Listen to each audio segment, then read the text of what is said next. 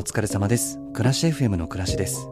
この番組は自分にとってのちょうどいい暮らしを探すべく、暮らし、物、仕事、人間関係などにスポットを当て、ふわふわと感じたことをお話しするゆるいラジオ番組です。さて、今日はどんな話をしましょうか？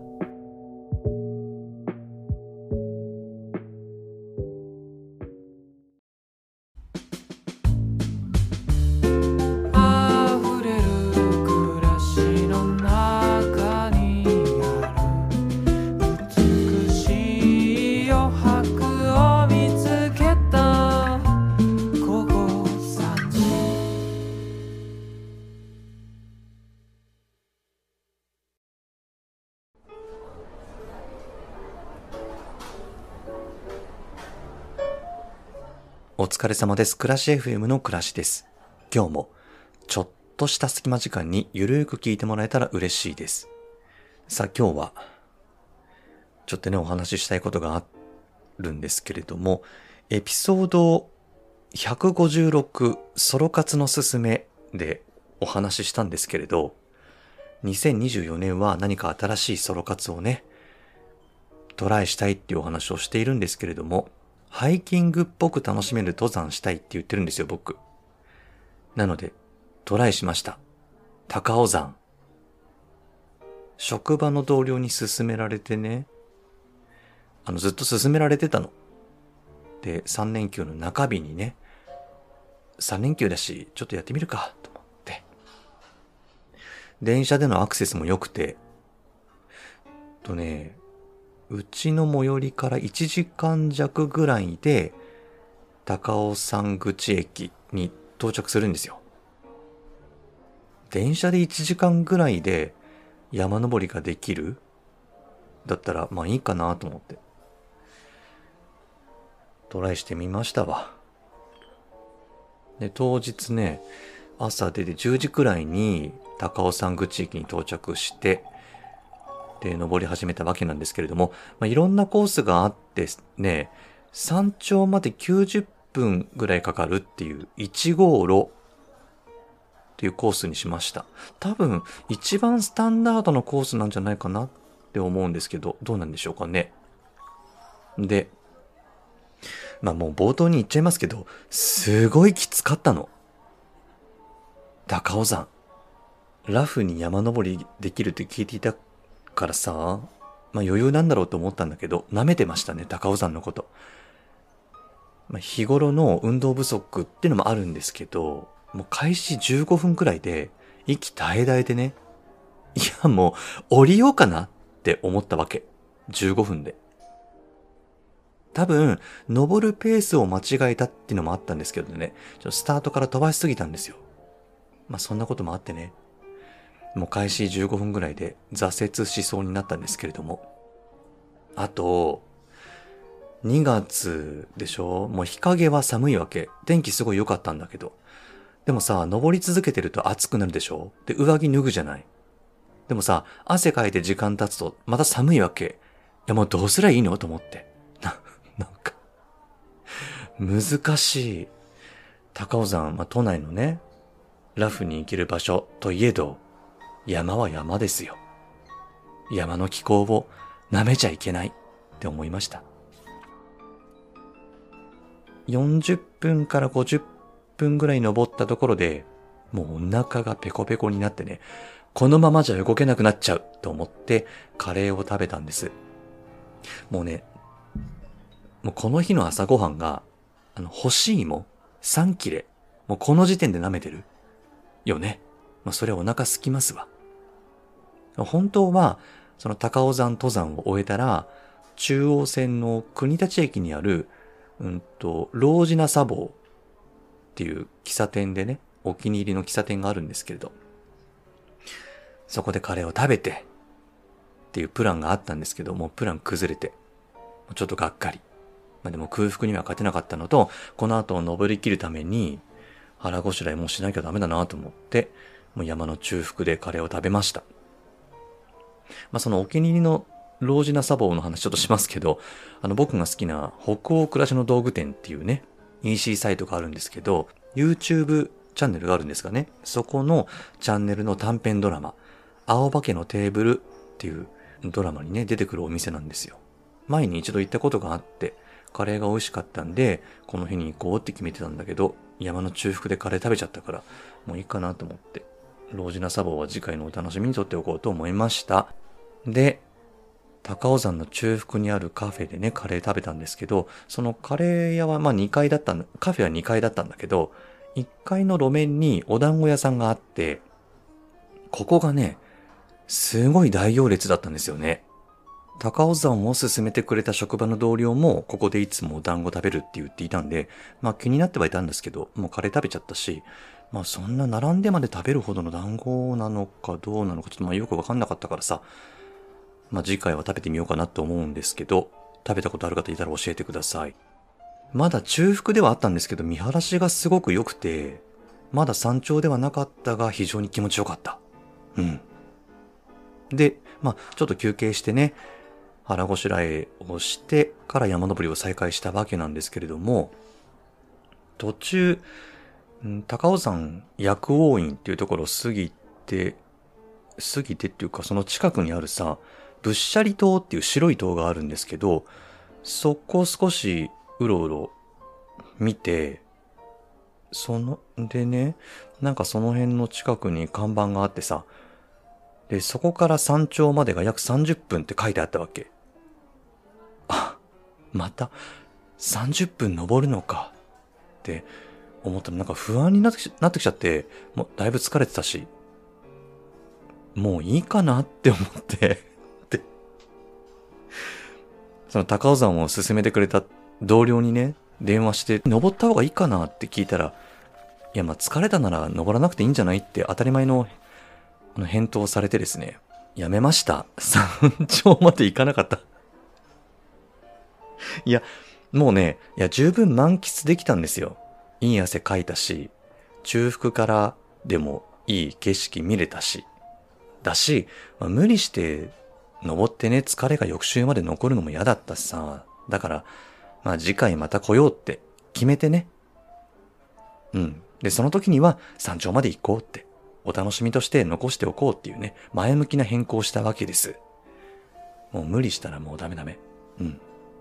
で、もう十分堪能したわけですよ。一生懸命登って、カレーも食べて景色を見てね。で、帰りは、リフトがあるんですよ。リフトで下まで降りました。うん、気持ちよかった。けどね、寒かったね。もうちょっと厚着してくればよかったかなってちょっと後悔はしている。で、高尾山に登って思ったんだけどもね、アウトドア装備を揃えたいってちょっと思いましたね。こんなビギナーが言うのもなんですけど。うん。服装なんか、いや、どれでも一緒でしょとか、スニーカーでもいけるっしょって思ってたんだけど、いや、違うね。う快適な山登りライフを実現するには、もうやはりそれ用のものがちゃんと適しているんだろうということをですね、気温の変化とか、登った時の足の疲れとかを経験して思いました。いや、まあ、経験ってほどの経験じゃないんだけれどもさ、もうベテラン登山者からすればね、高尾山ぐらいでって思うでしょうけれども、いや、僕みたいな初心者もう初心者からすればね、もうほんのこの数時間でも山には山に適したものがいいのだと感じたわけですよ。で、今回のね、高尾山登山で思ったことは、改めて体を動かすのって気持ちがいいっていうこと。自然を感じながら運動できるっていうのがね、いいよね。山登り。空気は澄んでてさ、気持ちいいわけ。一生懸命頑張らないと前に進めないから、嫌なことを思い出す余裕もなかったわけよ。普段ね、なんか、ああ、もうなんか仕事でどうのこうのとかさ、いろいろ思い出しちゃったりすることもあるんだけれども、それを思い出す余裕すらなかった。うん。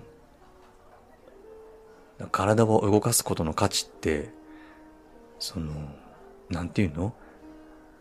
身体的な健康の増進はもとよりね、メンタルにいいと言われるのはそういうことなんだろうなって思いました。あとね、自分の中から湧き上がったやってみたいっていうプランじゃなくて誰かからおすすめされたことをトライするっていうことで、もうすごく新鮮な機嫌よく暮らすカードが1枚また増えてね。なんかワクワクしましたね。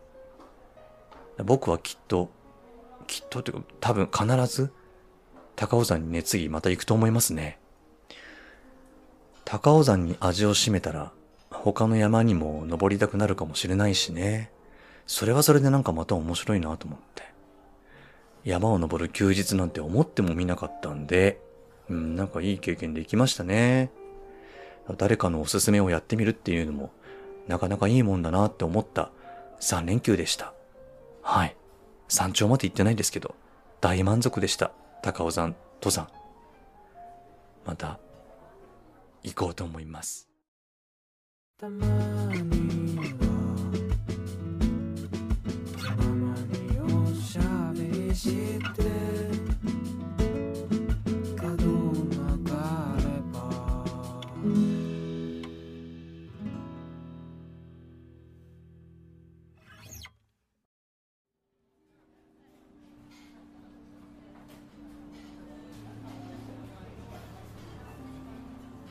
感想お便りをいただきました。テイナーネーム、たまこさん。クラスさんはじめまして、1ヶ月くらい前から聞かせていただいております。クラスさんの声とても好きです。少しずつ遡って過去回も楽しんでいます。私はフリーランスで日々多くの人と関わる仕事をしています。つい、きちんとしてなきゃと頑張ってしまうタイプ。私にとってちょっと疲れた時、疲れた時だけではなく、もう毎日必要な番組となっています。自分にとっての最適なペースを取り戻してくれるそんな存在です。倉石さんの声、お話を聞いていると、どんな雑談だったとしても、ほっと気持ちが落ち着き、癒されるんです。かけがえのない友達ができた気分です。だって、嬉しいね。ありがとうございます。思い出があるのよと母は言ったとか、高校生の時のバンドメンバーとの思い出のお話では涙が止まらなくなりました。倉石さんの穏やかで繊細なエッセイは自分の経験と重ねてしまい切なくなったり、あの時があるから今の自分があると感謝の気持ちでいっぱいにさせてくれたりもします。これからも倉石さんのペースで配信を続けてください。インスタグラムも素敵です。遅ればせながら最近フォローさせていただきました。ありがとうございます。今後ともよろしくお願いいたします。たまこさん、ありがとうございますね。うーん。過去のクラッシュ FM のエピソードって本当にたわいもない内容なんだけれども、でも、誰にでも話せるかって言ったらそうでもなくって、職場の同僚に話したら、だからなんだ？って言われてしまうような気がするんだけれど、クラッシュ FM のリスナーさんだったら、どんなくだらない話でもね、きっと耳を傾けてくれるのではなかろうかという希望を抱きつつ、収録と配信をしております。だから、たまこさんのこのお便りを読ませていただいて、よかった、安心できる場所になっているかもしれないな、リスナーさんにとっても自分にとってもって思いました。もしね、暮らし FM の気分じゃなくなったら、また気分になったら戻ってきてくれたら嬉しいし、離れてしまってもたまに思い出してもらえるような存在になれたら嬉しいななんて思ったりもしています。たまこさんお便り、お便り本当にありがとうございました。これからもよろしくお願いします。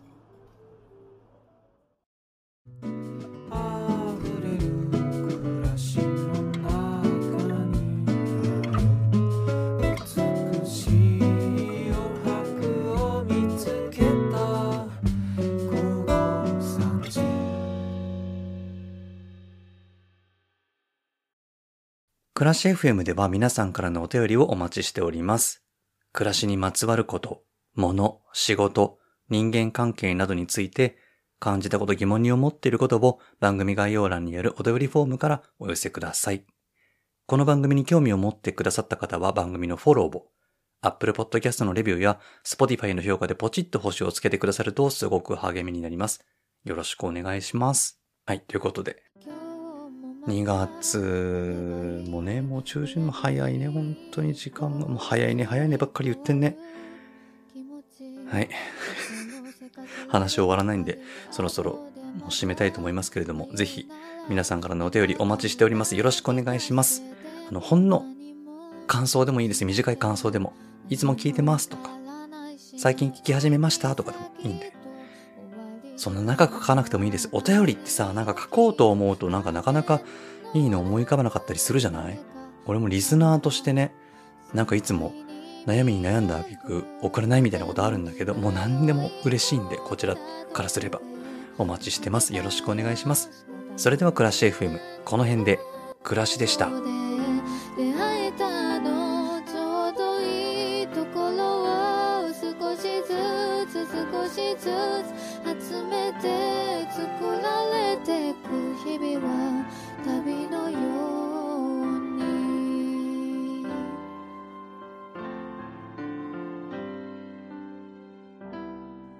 悲しい FM